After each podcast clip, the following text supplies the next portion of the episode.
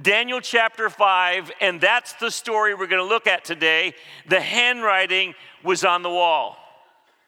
So I want to start, first of all, by noticing, like in chapter 4, as uh, Andrew Albritton explained to us, the king Nebuchadnezzar, he truly was an amazing king, a great builder and leader, one of the most powerful men in all of the ancient world. He had built a great city, and one day he was standing around looking at all the wonderful structures and the hanging gardens, and he, and he said to himself, Look at all that I have done. And, and, and the scripture says his heart was filled with pride. He had previously been warned by the prophet that pride would be a stumbling block he should avoid, but he didn't do it that day, and God had had enough. He was struck with a mental illness that he became like, he became like an animal. He was on all fours, ate grass. For seven years, he was crazy king. At the end of seven years, God decided to restore him to the kingdom, which is incredible. You would have thought that there would have been plenty of time and opportunity for strong people in the kingdom to have staged a successful coup d'etat, but somehow under God's lead, I think, he survived. And in verse 37 of chapter 4, now I, Nebuchadnezzar, praise and extol and honor the King of heaven, all of whose works are truth, and his ways are justice. And those who walk in pride, he is able to put down. There seemed to have been sort of a change of heart. Don't know exactly how extensive that change of heart was for Nebuchadnezzar. But we do know that there was kind of an expansion of the study and the worship of the God of heaven because when Jesus was born, there were some wise men from the east. Have you ever heard the term wise men before in this series? That's what Daniel was. I mean, this is generations later, but the imprint of the study and exposure to the God of heaven, most likely through Daniel, who was the leader of the wise men, they were studying and they were able to discern that a, when the star appeared in the sky that god was up to something and they followed the star to find this king of kings and lord of lords. Now in daniel chapter 4 it ends and we see that uh, daniel is probably scholars say he's around 49 years old you get to chapter 5, and the name of the king is changed, and many years have has passed. In fact, Nebuchadnezzar has died. There's been some tumultuous, uh, you know, uh, passage of the kingdom, and it finally lands to this man named Nebuchadnezzar. Um, Actually, scholars said that Daniel couldn't be an inspired book by God because the historical fact is not that Nebuchadnezzar was the king. The king was Nabonidus. Nabonidus was the father of Nebuchadnezzar. He was like a second or third king in the transition between uh, uh, Nebuchadnezzar and Belshazzar. Um, and what happened was Nabonidus, I don't think he much enjoyed being the king in Babylon. He much preferred to be somewhere else. And so he appointed his son uh, Belshazzar as the co regent, and he took a vacation somewhere in the Middle East, somewhere. It wasn't until recent historical uh, findings proved that, in fact, the Bible was accurate that though Nabonidus was the king, Belshazzar was the co regent and was the one reigning actually in Babylon as Daniel reported. That's just sort of biblical nerd stuff, but it's significant. So in verse 1 of Daniel chapter 5, this young king, Daniel himself now is probably around 80 years old. Shout out to all the 80 year olds in the crowd. None of you responded. I know somebody out here's got to be 80 plus. Oh, I'm, I'm getting some fingers pointing. God bless you back there. Belshazzar the king made a great feast for a thousand of his lords and drank wine in the presence of the thousand. While he tasted the wine, Belshazzar gave the command to bring the gold and silver vessels from his, from his father Nebuchadnezzar that he had taken from the temple which had been in Jerusalem, that the king and his lords, his wives, his concubines might drink from them. Now, first of all, notice he's breaking from tradition. Not only are the lords there, but he's bringing all of his wives in and his concubines. Not usually a really good combination, I'm just going to say. He was clearly trying to set up sort of a liberal, uh, loose party atmosphere the wine and the women. Okay, that's what he was doing. They brought the gold vessels that had been taken from the temple of the house of God, which had been in Jerusalem, and the king and his lords, his wives, his concubines drank from them. They drank wine and praised the gods of gold and silver, bronze and iron, wood and stone. He takes these vessels and intentionally defies the God of heaven by lifting them up in praise to idols. The same hour, the fingers of a man's hand appeared and wrote opposite the lampstand on the plaster of the wall of the king's palace. And the king saw the part of the hand that wrote. Then the king's countenance changed, and his thoughts troubled him, so that the joints of his hips were loosened and his knees knocked against one another. Now, all of the king's wise men came, and they could not read the writing or make known to the king its interpretation. Then King Belshazzar was greatly troubled, his countenance was changed, and his lords were astonished. You talk about a party crasher. Belshazzar calls his, his wise men, promises to give them wealth and honor and a gold chain and to make them the third in the kingdom. Why the third? Because uh, Belshazzar was number two, his father Nabonidus was number one. That was the next highest position available to be given. So it seems like odd. Why am I going to make you the third? You're happy with number three? You know, the, you, you win the bronze today. No, that's not what he was doing. He was saying this is the next available position. And then the queen mother sends word to the king and says, Belshazzar, there is a man in the kingdom, a wise man among, from the Hebrews, who has in the time past interpreted dreams and visions for the kings who were your predecessors. You need to go find him. Verse 13 Then Daniel was brought in before the king. The king spoke and said to Daniel, Are you that Daniel who is one of the captives from Judah, whom my father the king brought from Judah?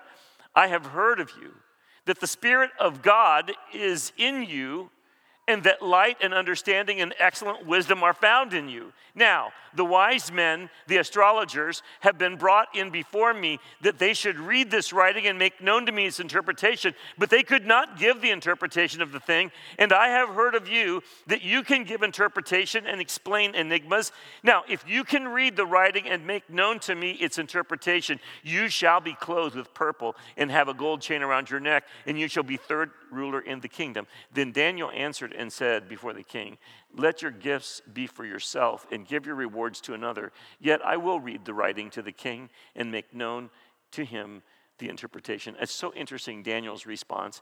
And this is consistent as he stands before the kings. Daniel's response has been to refuse the gifts and to refuse to stand in front of the king and say, Well, you're lucky to have a smart guy like me.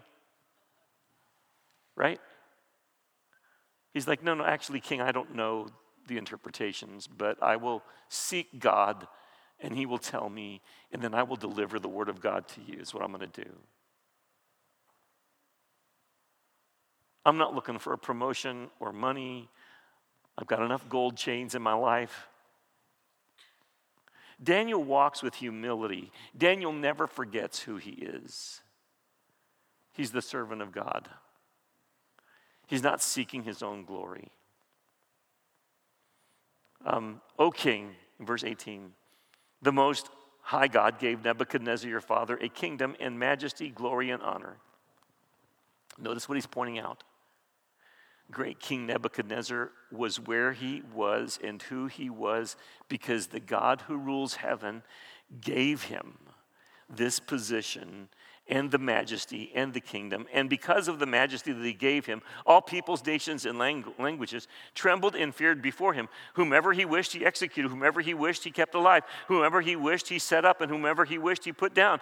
But when his heart was lifted up and his spirit was hardened in pride, take a note. What does pride do to your heart and my heart and everybody else's heart? It hardens our hearts. He was deposed from his kingly throne. They took him, they took his glory from him. When, then he was driven from the sons of men. His heart was made like the beasts, and his dwelling was with the wild donkeys. They fed him with grass like oxen, and his body was wet with the dew of heaven. Yet he knew that the Most High God rules in, in the kingdom of men and appoints over it whomever he chooses. Here's the point, uh, Belshazzar. You have just thrown a party in an effort to glorify yourself and to proclaim to everybody inside and outside of the walls of Babylon that you are all it, that you have all the power, that you are so strong and able. You are not even afraid to defy the God of the Hebrews, the God of heaven, whom your ancestor Nebuchadnezzar said he is the God who rules eternally the nations of the world and gives according to his his will rulership to everyone who reigns. It's not going to work for you. So the, I have two points. The first one is uh, the prideful king throws a wild party. That's what he does. Now, have you ever heard this? There's always a story behind the story. You know, we hear headline news, and then weeks, months, even years later, we hear the story behind the story. You get what I'm saying? That's why we make bad judges for one another because we get the headlines from each other, and then sometimes we act like the judge of each other, and we get it wrong because we don't know the circumstances, the story behind the. You get what I'm saying? Have you ever felt misunderstood because someone just presumed they knew everything that was going on and judged your response and judged your situation based upon what they knew, and there was so much more that you'd have endured and experienced, and so you get condemned and judged and rejected, and that's, that's a painful experience. There's always a story behind the story. Just remember that every headline you hear, there's a story behind the story. Here's the story behind this king who is highly motivated to throw the party of all parties with wine, women, and religious uh, vessels from the temple of the living God. Why is he so over the top? Well, here's what's going on. History tells us that a huge shadow had just fallen over the Babylonian Empire and the kingdom of Belshazzar. A week before this party was thrown, a man by the name of Cyrus the Persian had surrounded Babylon. He had just defeated the Babylonian army decisively. And what this meant was that although Babylon was a, a walled city, they were actually defenseless. The army had already been defeated. Everybody inside the walls of Babylon, they were beginning to freak out. A sense of dread and fear was coming over them. What's going to happen? I mean, this this kingdom has never experienced this kind of an existential threat like we see today. I mean, will this king who conquered the army, will he come marching into the city of Babylon and kill the king, the royal family, and the lords, which is all of us in this room? Or is there a chance that he would send a diplomatic delegation and we could broker a deal of some kind and survive? Nebuchadnezzar responds to this time and he says, Don't you worry. I got this. I have lived like a king. I am still a king. In all my might, power, and majesty, I'm throwing this party to make everybody remember how great I am and forget how close to destruction we are. Now, Nebuchadnezzar, the former king, had left a magnificent structure in the city of Babylon. It was a city that was fortified with three rings of walls, 40 feet high. These walls were so wide that the historian Herodotus said that the walls were so thick you could even have chariot races on the top of these walls. This these system of walls and defenses they occupied, they, they surrounded an area of 200 square miles, which is about the size of Chicago today. And they had so much land that they could actually grow food. What about water supply?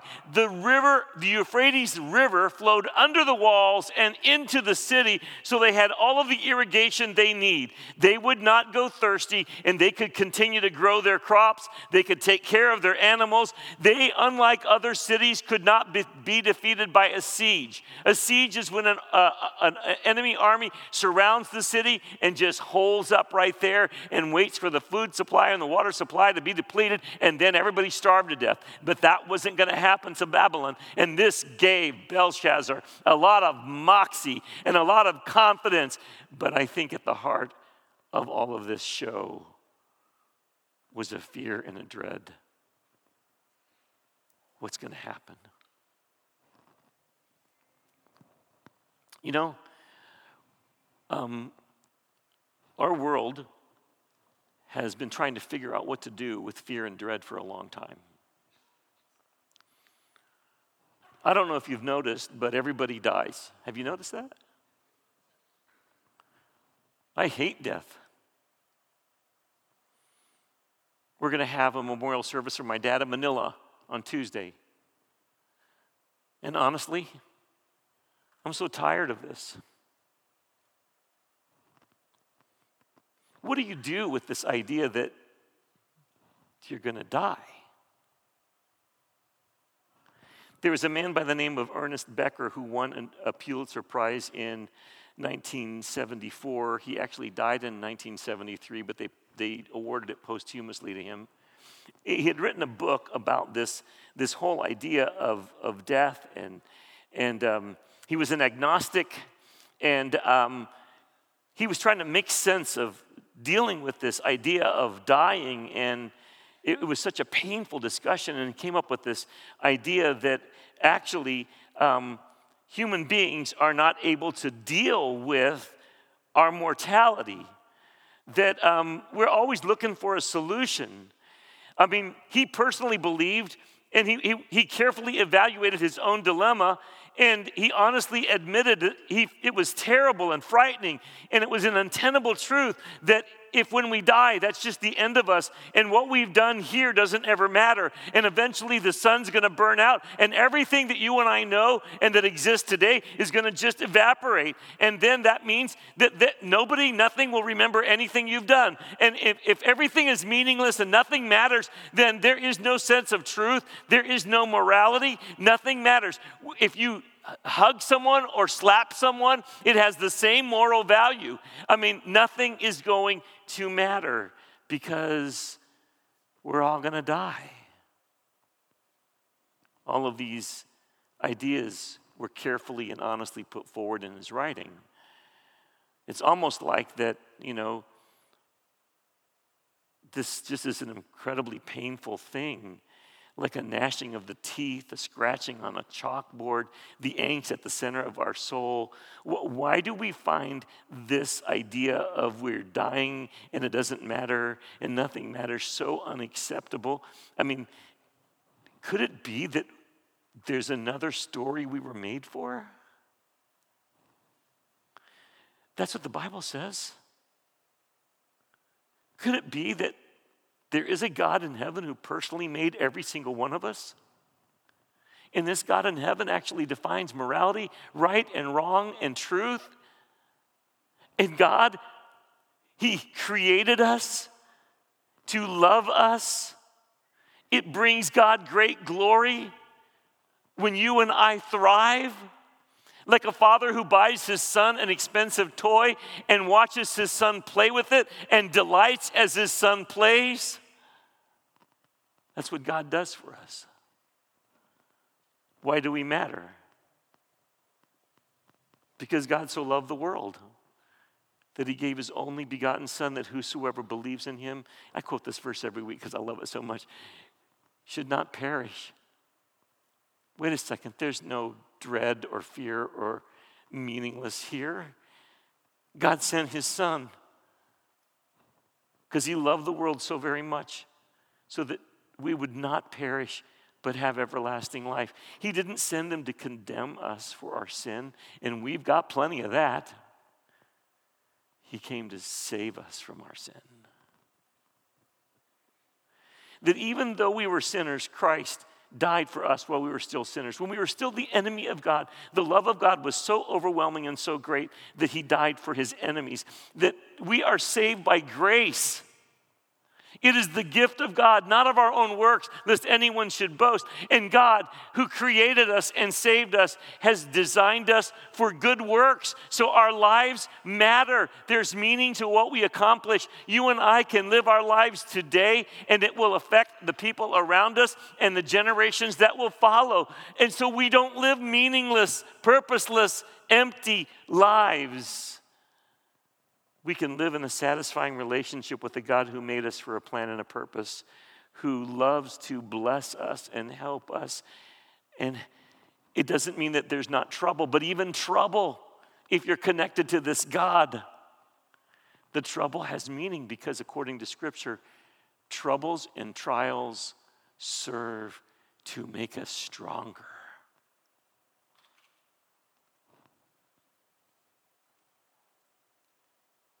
It is the antithesis to throwing a big party in a moment of despair. It was this understanding that kept Daniel thriving in the chaos of up to this point about 65 years of Babylonian kings, kingdoms, and transitions.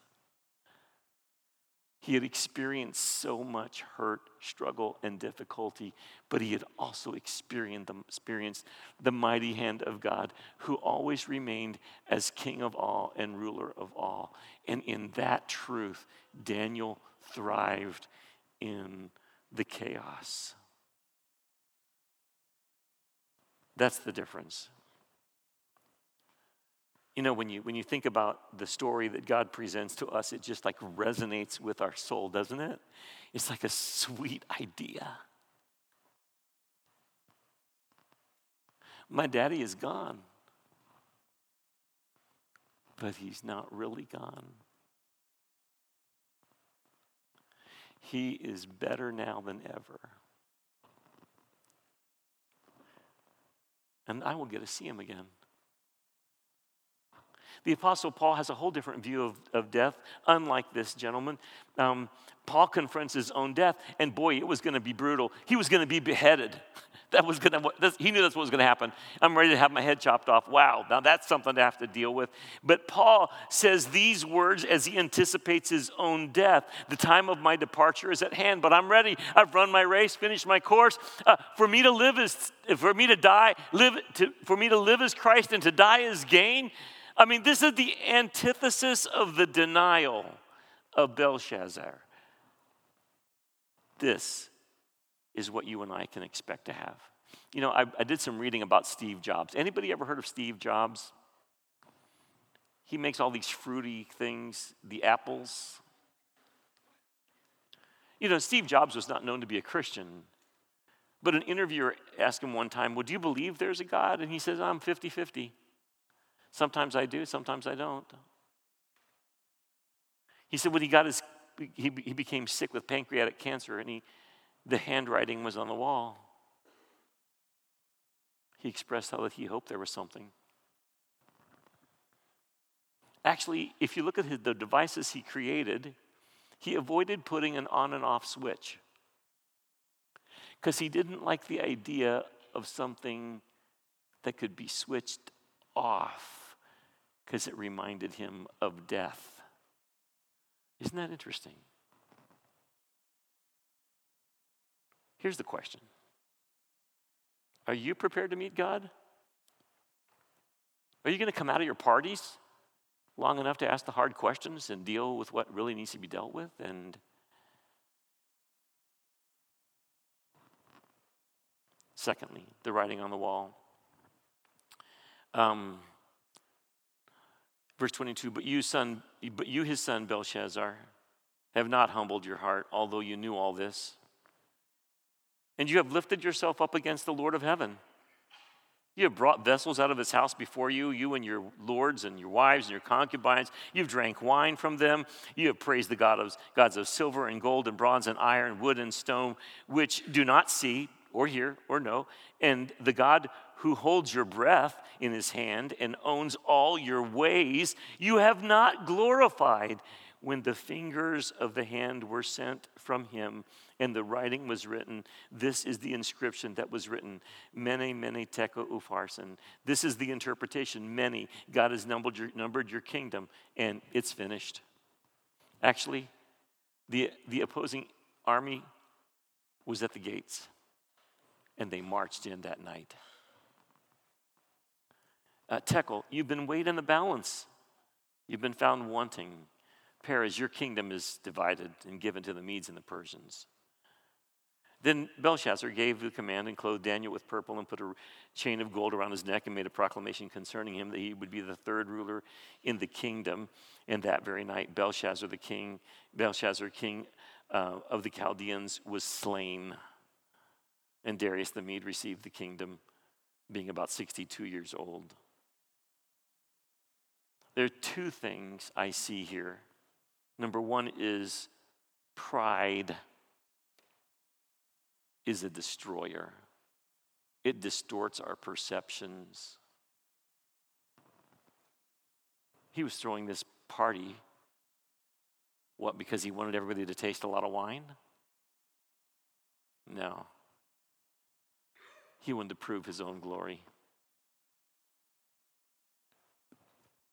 You know, we're, we're not, we human beings are not good at receiving and living in our own glory. Now, I'm not trying to say that you should succeed, and when you succeed, let me celebrate with you. I think that's so important. We will applaud you and celebrate with you. But have you ever been around somebody that did everything for their own glory? Hey, look at me. I'm the best. I'm the greatest. Yeah, there are people like that. Some may come to your mind right now. We're not good there are story after story of people that became exceedingly wealthy, successful, and famous who were crushed under the weight of their own glory. Why? Because if you live for yourself and your own glory, you will be destroyed. I think the best illustration that reminds me of this is the sun and the moon. They illustrate this so perfectly. You know, the moon light is so amazing, it can light up a dark sky in the middle of the night. Don't you love a full moon? How it illuminates things all around you? Sort of like this gentle, soft light that allows you to navigate and see. I love a good moonlit night. When I was a, a little boy in 1969, I sat in front of a black and white television set and I watched the lunar landing, and Neil Armstrong climbed down the ladder and set his foot on the moon. And I remember as I watched, is he going to die? He didn't die. He and Aldrin walked around the moon for three hours. Did you know that it would be impossible, and even astronauts aren't going to try this, to land on the sun? because it is a fireball of intense energy and power. Well, how can the second brightest body in the sky, the moon, be something we could approach? You know why? There's no fire there. It just reflects the glory of the sun. If you and I succeed in life, all for the glory of God, to complete the plan of God for our lives. It's going to be sweet if we succeed for our own glory. We, like Belshazzar, will be destroyed. Check your motives, evaluate your perspective, succeed for the glory of God. Um, there, there is a, a, a man I, I've read, I like his works. He was a philosophy professor in University of Southern California. He, he's passed away. He was a devoted follower of Jesus. Um, his name was Dallas Willard, and he was a humble and unhurried man. His ideas and his books captivated people all over the world in many different professions. And the story is told about Dallas Willard, who one day in class had a student, a young student, challenge him with erroneous and combative statements. And after Dallas Willard listened to this student get on his high horse and challenge him, he answers him by saying, Well, class, I think that's a good place to stop. After class was dismissed, another student came up and said, Why did you do that? I've heard you before. You could have annihilated that guy with what you know and what you have said before. Why didn't you do that? And Dallas Willard answered and said, I was practicing the discipline of not needing the last word. Because we often look for the last word to prove our worth and to set ourselves up as preeminent. Wow.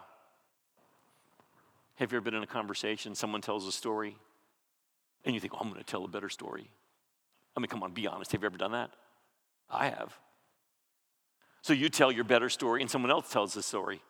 And you're like, well, that, that was okay, but man, I've even got a better story. Have you ever had that experience?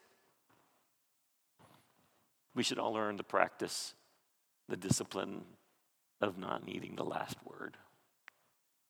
People will tell you stuff that's ridiculous and untrue.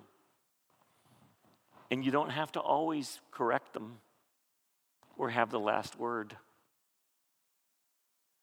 I love Dallas Willard's humility. There's another guy that comes to my mind, and his name is Eric Liddell. Little, I don't know how to say it. He's, he was a Scottish sprinter that went to the Olympics, and he was scheduled to run the 100 meter race, which he would certainly have won the gold um, because he was quick and his speed had earned him many medals in, in, in his country. Uh, but it was scheduled for Sunday, and he had a personal conviction that he wouldn't run on the Sabbath. He considered Sunday his Sabbath. He was going to put God first and honor God, and so he refused to run on that race. And everybody was mad at him. His teammates were mad at him. His countrymen were mad at him. What are you, you kidding us? You're going to forfeit a gold for Scotland because of your religious thoughts? He says, I, I just really can't run on Sunday. It's just a conviction I have. I always want to put God first. So you're going to forfeit a gold and honor God. Wow. Who does that anymore? He did. So he began to train for the 400, which he was not likely to win. His trainer, who was also a believer, slipped a piece of paper into his pocket as he went off to that race. It said this He who honors God will himself be honored. And he won the 400 against all odds and set a new record. And Eric Little, who became famous for his running, said this God made me fast. And when I run, I feel his pleasure. See how he lived his life to glorify God? That is the only path that is a safe and good path. Belshazzar, he took the path of pride. God says it's over. We're not doing this anymore. What if you and I decided that we would give our lives to do great things for the glory of God? Did you, did you hear the way I worded that? Please don't do ordinary things or mediocre things or half hearted things. Let's do great things for the glory of God. If you do great things for the glory of your, you, you're going to crush yourself and the people in your family and the people all around you. But if you do great things for the glory of God, you will be a source of blessing and refreshment for, you, for the people all around you. Your life will excel in meaning and purpose. But we've got to decide who are we living for? I just want to mention a group of people in this church who I love so very much and admire more than I can tell you. Last year, we started a new program called High Street Institute, and we invited people to join the residency program, which they had to pay money. And it was an 11 month program where they had academic training on Monday and Thursday, and they had to work some other days. I mean, they became part of the staff. They were given tasks and assignments. I mean, we're, we're, we're talking really exciting things like they got to serve coffee, clean, clean up, up after an event. We had eight people who were so committed to giving their lives in service of God that they were willing to sacrifice, pay money, and endure all that went with an 11 month program. And they studied theology and New Testament and Old Testament and biblical counseling, and they, they studied hermeneutics and how to prepare a lesson. And, and I have watched this group, and they've been amazing. Why? Because they are the antithesis of Belshazzar. They said, first, in our lives, we surrender our lives for the purpose God will have for us, whether that's in full time ministry or in lay leadership in churches for the rest of our lives. This is what we're going to do. Wow. Um, I want to invite you all to their graduation, June 24, 7 o'clock, right here in this room. Come on, let's cheer these people on. And let's thank them for their service. And let's be schooled and inspired by their example. Um, in closing, I had to prepare a little video for my dad's memorial service because I'm not able to go to Manila. And how do you summarize like what your dad means in a five minute video? Nobody wants to hear a six minute video. I'm just saying, okay. I've been to a lot of funerals, and so, um, so I got to be thinking, like, what am I going to say? What am I going to say? Finally, the thing that came to me was this. I appreciate most about my dad is that my dad, he didn't leave me in the angst of the meaningless and purposeless, figure it out on your own my dad told me, and my mom, the story of Jesus. How that I'm not alone. I'm not randomly walking around this world because stuff happened. But I was created by God with a plan and a purpose. And this God loved me so much that even though I have sinned, He sent His Son Jesus to die on a cross to pay for my sin and I loved the story. I thought it was great. I mean, I love God. I love Jesus. I mean, who do, what, what's, what's hard to love about God? Not, not very much. I mean, He's great. But I do remember the day when I was confronted with that existential thought of my own death. And I got scared. And I had a sense of dread. And I never had felt that before. But you know what? I didn't stay in that state for very long because my mom and dad had told me the story of Jesus. I just hadn't applied it yet. I went to my bedroom, knelt down beside my bed, and I prayed a prayer like this Dear God in heaven, I know I'm a sinner and I need to be forgiven. And Jesus, I believe you died to pay for my sin. Will you please forgive me, Jesus, and come into my life and save me? And like that, this peace of God flooded my heart. Something happened. And He's been with me every day since. Of all the things anyone could tell me about or share with me, that's the most important. And that's what my dad did. And I'm grateful. And that's what the life of Daniel is trying to point us to a God who rules, a God who loves, and the God who will save those who come. Are you walking in pride today? And it's not going to work for you. Have you ever moved in pride in an argument with your wife or your children? How did that work out? We need to learn how to be humble, how to open up our lives to God and give our lives to Him. And may we be the best we can be for the glory of God and the blessing of the people around us. And our future is bright. Are you kidding me? Eternity in the kingdom of heaven. No sin, no tears, no sickness, no death. Whoa. That's not a story that depresses, that's a story that saves. Will you bow your heads?